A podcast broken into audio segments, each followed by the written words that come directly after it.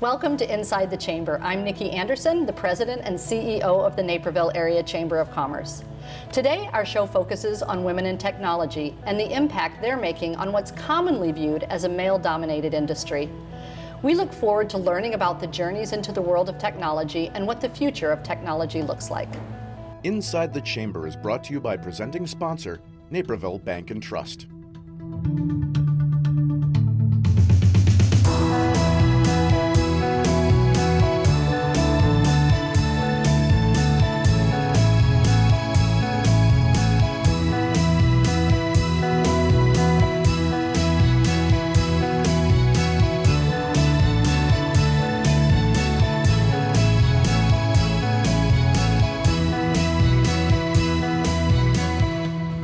Thank you all so much for being here with me today.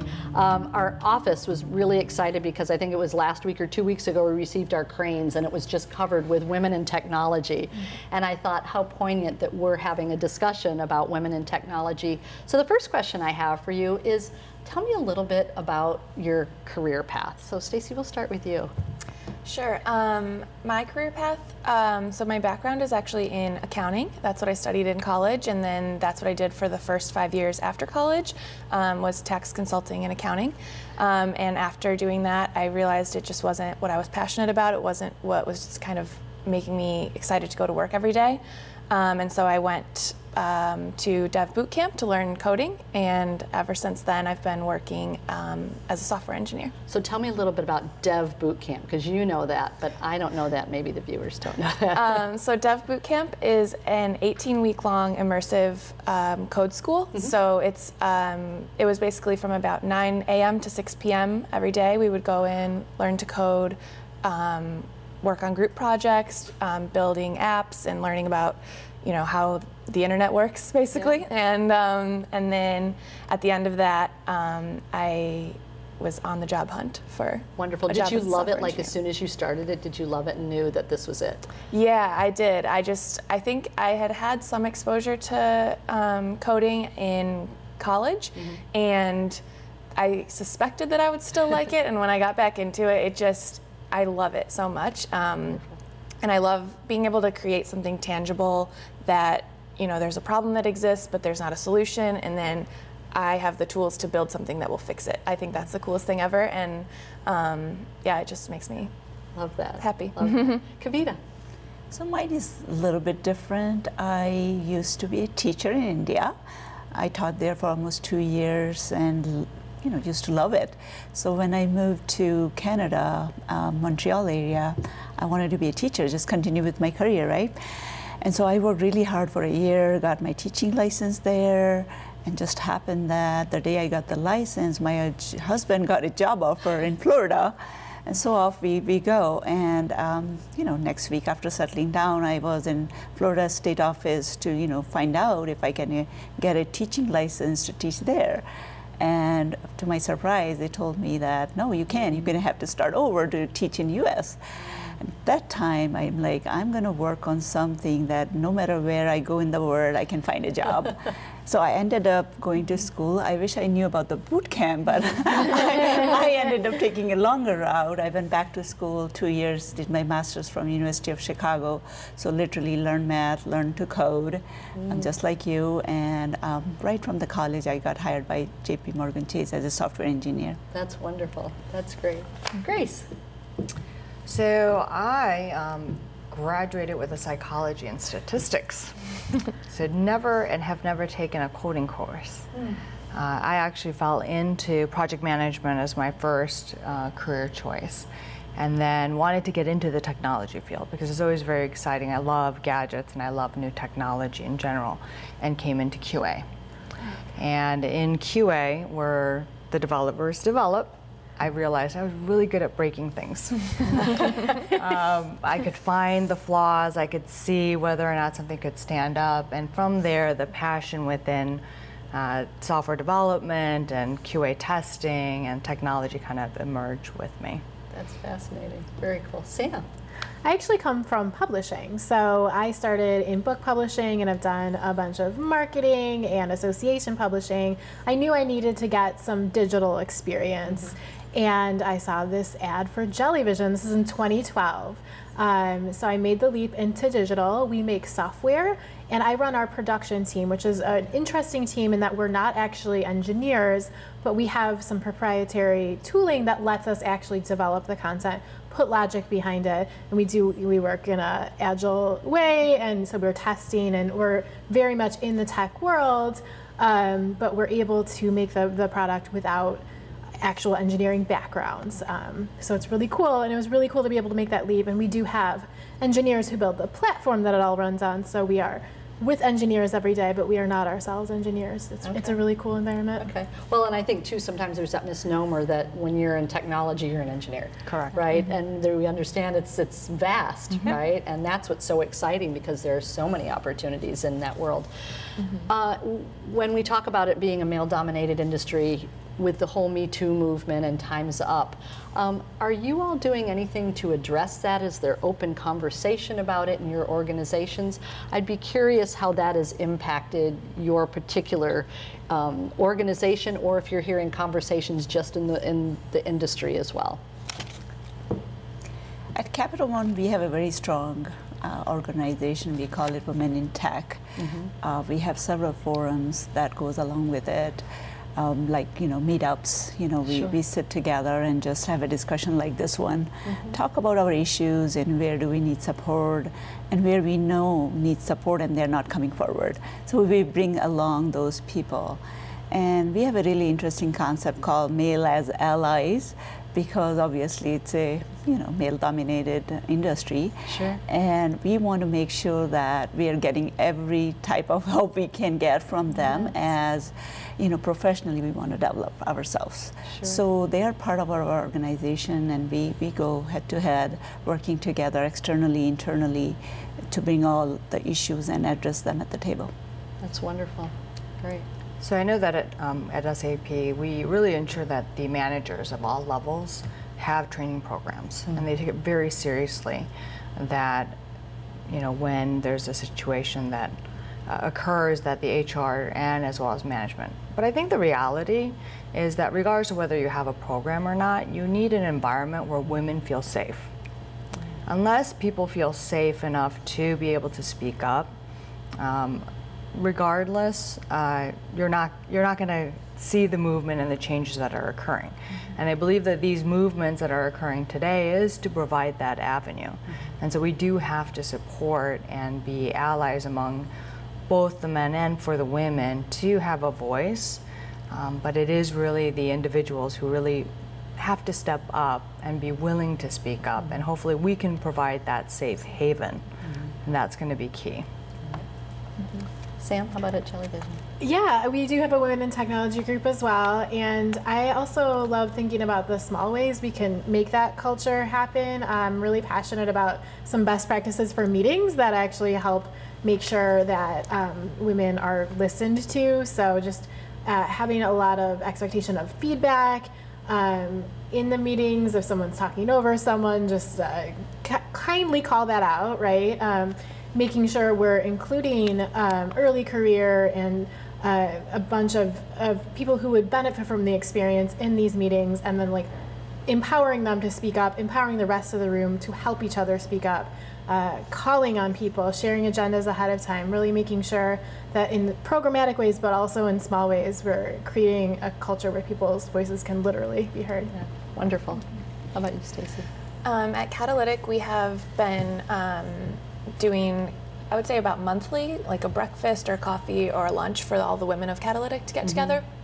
And it's been really nice because, um, you know, especially on the engineering side, I think it is definitely more male dominated. But other areas of the business, there are, you know, lots of women. And, and I think in my day to day, I don't necessarily interact with them. And so it's nice to have that kind of sense of community um, and just like a place to share interesting, you know, TED Talks or um, articles or things that I think other women in the industry would enjoy. Um, and then, kind of to Sam's point about like taking steps to make sure that people have a voice and are listened to, I think um, with throughout the company, everyone has every other week uh, one-on-one with their direct manager or direct boss, which I think is really helpful because sometimes something may be on your mind, but you're just not the type to speak up in a large meeting. And just to have that kind of avenue where you know, okay, in in the next two weeks, I'll have the opportunity one on one with somebody to share something that's on my mind or something that I have been worried about or, or might need help with. Right. So- So I'm curious, personal question. Mm-hmm. We hear so much about technology and that it really is, as I alluded to earlier in, in the introduction, that it's a male dominated industry. Why do you think we're not, and I, I, I'm hoping it's changing, maybe it's a twofold question. Why do we think that there is just not the proliferation of women coming into the world of technology? Um, and if it's changing, why do you think it's changing? So I guess that's probably a two pronged question. So the research has shown that there are women who are entering into computer science and getting into the technology field. Um, however, research is also showing that women are leaving. And some of that is probably due to mid-careers, maybe it's advancements, maybe it's personal relationships, you know, having a family and the flexibility that you need uh, necessary for raising a family as well. Um, so I think there's two folds in that. And then as well, because it's such a male dominated workforce, you don't see as many women in leaderships. So you need role models. You need to be able to see other women who are achieving that, breaking that ceiling, owning. And the more you have that diverse set of pools, there's a possibility when you're young, right? Then I also look into the younger elementary, the school systems. Schools are doing um, and trying to introduce more of the STEM program or STEAM programs, depending upon which one you want to choose, uh, to get the girls in. I personally think, and I've been watching because I do have a daughter who's nine years old, and she is loves the Legos, loves the building. I have a boy, very uh, problem solve, you know, science, math, computer programming, gets it. And for her, it really comes to I feel that she has to be boxed into the way program today is built. And it's in a very male dominated mm. mind frame. This is how we do things. Versus in women, we're very different. And it's that difference that makes it very unique, right? Mm. And we need to be able to plug and give her opportunity to say, you can still like what you like, like the Barbies, like the makeups, enjoy the building the Legos, enjoy the programming, the logic, and the science, but how can we do that to entice her, mm. right? In a broader group and not to be so black and white. It's not mm-hmm. all developers, it's not all programmers and testers. You have everybody in all facets, and that's where technology is really going to seep through into all fields medical field, business field. It, it's just it's going to grow and we need all individuals to be participants of that. Yeah, well, you gave a really great example about robotics. Mm-hmm. Like, girls might not be interested in building a robot. Mm-hmm. So, what other options are out there? And it's maybe just make raising that awareness. Mm-hmm. Let's figure out other other projects that can still get them to the end point, but in a way that's that engages them more. Yeah, it's so true, and I totally agree with Grace. You know, the problem is twofold. First, how do we get them in? You know, it, you know, and again, um, Capital One has so many programs we are sponsoring. One of the that's coming up September 15. We are going out in Chicago Public School doing a workshop as a pilot for grade fifth to eighth, and you know some middle school girls. Uh, they will be joining us and doing some creative type of you know projects rather than you know hard code robot, robotics or coding you know so it's it's one of these avenues we have to explore and continue to work towards mm-hmm. i call it a pilot because we're going to go there and see if they like it They like it or Otherwise, not. tweak it change it mm-hmm. and you know reach out to them I uh, love of- that. So yeah let's continue this Right. conversation. We'll be right back.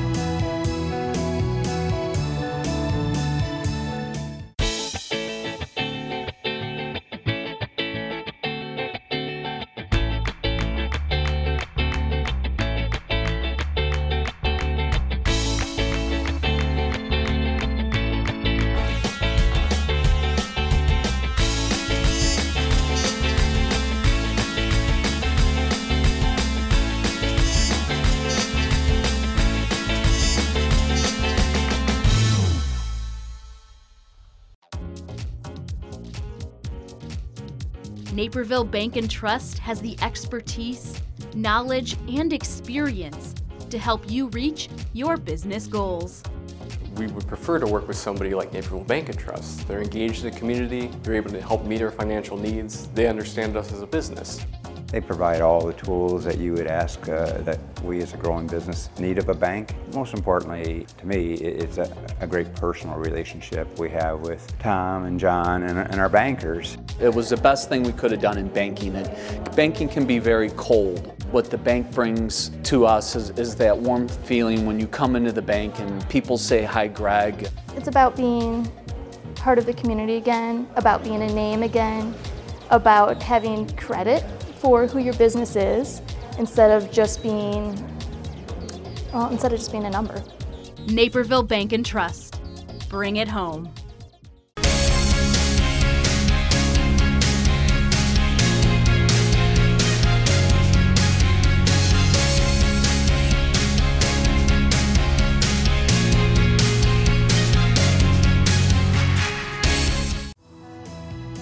So I know when we talk about the world of technology, it's such a vast right world universe and, and I don't want to pigeonhole it into just something like like coding um, so one of the things or two of the things we talked about earlier was AI and the cloud so because I'm intrigued by mm-hmm. AI and a little fearful mm-hmm. of AI mm-hmm. um, let's talk about what that future looks like a world where that is is more common than not so I'm kind of looking at you, Grace. so for me, AI is a lot of it is driven by data. I mean, I'm a psychology statistics major and I love data. If I could probably data myself every day, it would happen. Um, AI is really powerful because it allows you to take that data set, this huge amount of data repository that you have, and it can learn from it to be able to know, and I look at it as simple as being able to come into my own home. And it knows that I usually come home at five, and the very first thing that it that I like to do is maybe listen to soft music. So it would be smart enough to know that hey, you play your top soft music, now is not the time to put the rock band on, right? and I look at technology and AI in terms of being able to self-learn, mm. but it can only self-learn if it has the data set behind it. Mm. And that is where the future is kind of moving toward. I know that in our product uh, that we have, we do the resume and the job seeker hunting. Um, so one of the ways that we can kind of streamline it is for AI to go in resume parse. Imagine the thousands of resumes that individuals or recruiters get. And if there's a way that a machine can go in and parse it based on keywords mm-hmm. and descriptions, then provide a scoring to say, here are your top candidates, mm-hmm. it no longer cares about if you are male or female. It cares about true qualifications based on what your need will be. And as your you know, artificial intelligence starts to build and grow and likes like, okay, I do like this skill set, it's more important than another skill set, that really is the power in which that can fuel a lot of where we need to go. Um, I think that there's fear behind it because with any new technology, and I think there's been a lot of movies out there too that kind of all of a sudden has a brain Take of its it, own. It creepy. You know, there, there is that. Um, and, and, I do believe that you do need governance. You yeah, do need sure. moderation. The data set that you have, you need to protect. Mm. You need to make sure that it's encrypted, that we do not um, share information that's personalized that shouldn't be so. And that's where cloud encrypting, um, all of that protection that does need to occur. And there is a governance aspect of AI with anything that sure. you have. Sure. Interesting. Any other thoughts about? I think um, so. At, I work at Catalytic, and our product is for automating business processes. And really, the mission of it is, you know, everybody in their day-to-day life has a bunch of tasks that are kind of um, not what you love about your job. You know, kind of the the boring stuff or the stuff that could be automated away. And um, there's a statistic. I can't remember the percentages exactly, but it's you know so few jobs can be completely automated, mm. but so many jobs can be partially automated. Mm. And so I think, um, you know, there's I think anybody can relate to the kind of issue of like there has to be a better way to do this. Sure. And I think AI is that better way and it's mm-hmm. freeing people up to do what people are best at doing and what people love to do so that they don't have to be bogged down with these kind of manual tasks that are just time consuming. Interesting. Yeah, absolutely. Our uh, flagship project, uh, product is a benefits counselor. So we help other com- uh, companies uh, sort of replace those big employee benefits booklets that you would get um, by making it a personalized interactive experience. So we're able to uh, save employees time so they can spend more time, you know, doing their jobs and living their lives. We're able to save HR people time because they're not going to all the different locations to um, have the benefits talks and yeah, it's it's replacing some of the the smaller level tasks so that everybody can can do more of what they enjoy, which I think is a really cool yeah. thing. Interesting. Yeah, us being a large bank, we are at the forefront of technology, right? Sure. We want to serve our customer better and customer centric, right? So everything needs to be personalized these days, right? Right, right. So when we, you know, I manage some of the system that helps you apply for credit cards. So, you know, having that design where it's based on the customer's behavior that we already know and the data we already have so that the customer has to provide less and less information mm. and auto-populate everything you right. know that that all is based on the data-driven technology mm. behind the scene right. and we have the probably the biggest case for for machine learning which is you know catch the fraudster, right? right? You know, fraud mm-hmm. has been a big problem with mm-hmm. the credit card industry, mm-hmm. and how do you real time catch that yes. and stop those kind of you know threats? It's, it's it, technology plays a big part in it, and yeah. you know we are investing a lot in that area. And you probably as know, you know, even though we are a bank, we are on Amazon Cloud, mm. so everything is on cloud. New things we are developing, and we are trying to get rid of mainframes, which right. is you know old way of, of doing things, managing that infrastructure. So literally, that for us, everybody whether they're part of technology or not, they have to learn, you know, how AWS works. Because mm-hmm. even the business folks, then they will understand what Amazon has to offer, and so right. we can take advantage of those products. So on on uh, something that I've been hearing recently on the news um, about these 3D guns, right? And I can't help but think what you said about governance and making sure mm-hmm. that there is some oversight.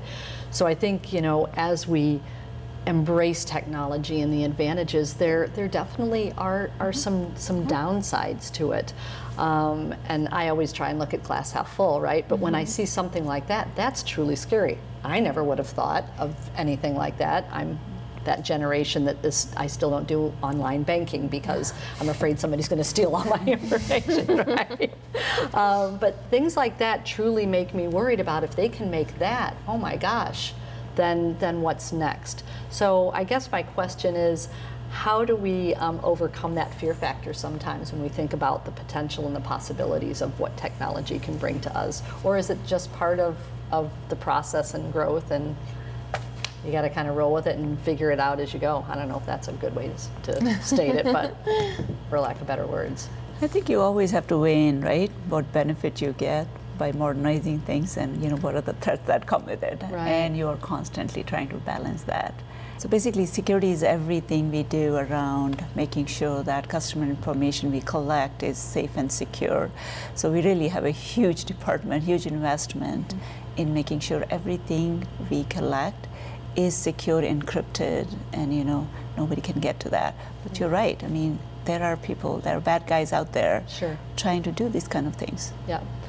Um, I'd like to know what you're most excited about when you look at the future of technology, like what you get you know, jazzed about. Um, so Sam, I'm going to start with you. sure. Um, well, I had I had an interesting like personal Internet of Things experience while we were on vacation a couple weeks ago.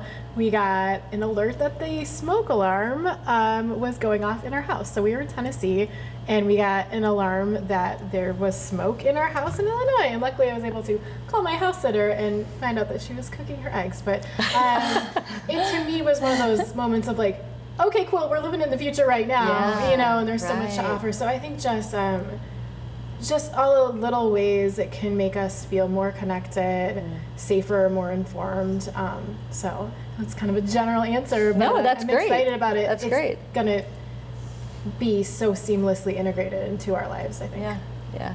The world of a smart home, right? Mm-hmm. It's kind of cool. I think for me, it's the integration of all the different technologies. Mm. Today, we're still so siloed And uh, like, and I'll take Naperville with the Edward Health and the My Chart. I love it.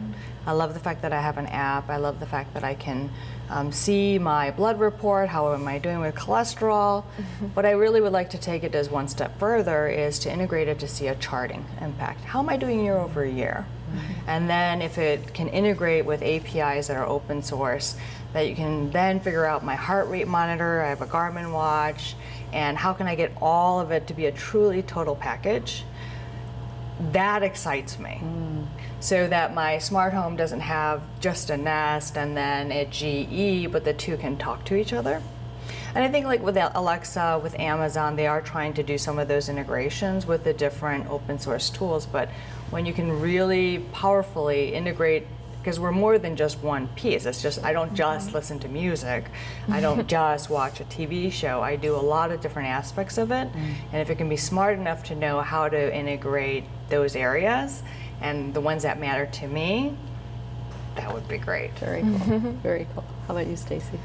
Yeah, I think mine's kind of general as well, but just I often have experiences where I'll think back to, you know, two years ago, three years ago, four years ago, something that didn't exist that now I can't imagine my life without, you know, just like really um, being able to get a ride. Like the way that I get to work every single day is through like a ride sharing app that didn't I didn't even know about a year ago. You know, there's new ones coming out. There's new, um, just things that I find myself depending on that didn't exist in a short time ago. And then to think that how many of those short time frames I have left in my life, that's crazy. There's going to be so many things that I'm going to be dependent on. Yes, yes, it I don't know if so that's exciting or scary, but a little bit of both. Yeah. A little bit of both. Kavita, what about you? Machine learning excites me mm. because, you know, as you mentioned, Grace, mm-hmm. data is everything. Mm-hmm. And as now we have started to gather cleaner data, what can we do with it, right? It's amazing. Yeah. Every time you're clicking on your phone, you're, you know, data being gathered behind the scene, right? That's the fact. Yeah. So the, the immense opportunity we have to make our customers' life better using what they're doing on a daily, you know, day-to-day basis is just enormous opportunity for us. Uh, right now, my team is actually experimenting, um, you know, something with uh, using the data to to check their credit policy, right? How customer data and their FICO score, and there are like hundreds of data points, and uh, take that data and churn it with some logic to produce, you know, what kind of credit policy we can have that is not only profitable for bank but also good for our customer, those who deserve the credit. Fascinating. Well, the future looks bright and exciting, maybe a little scary. um, but I can't thank you all enough for, for being the leaders, um, in my view, in this industry and really inspiring the next generation of women to get involved in a very, very important part of our world and a part of our life. So thank you so much for your time. I appreciate it. Thank you for joining us for Inside the Chamber. We hope you found the information in today's program valuable. Please join us again for our monthly programs. And in the meantime, remember when you're looking to shop, dine, or looking for a service, think Chamber and visit naperville.net to support the Chamber of Commerce and the business community. Inside the Chamber is brought to you by presenting sponsor, Naperville Bank and Trust.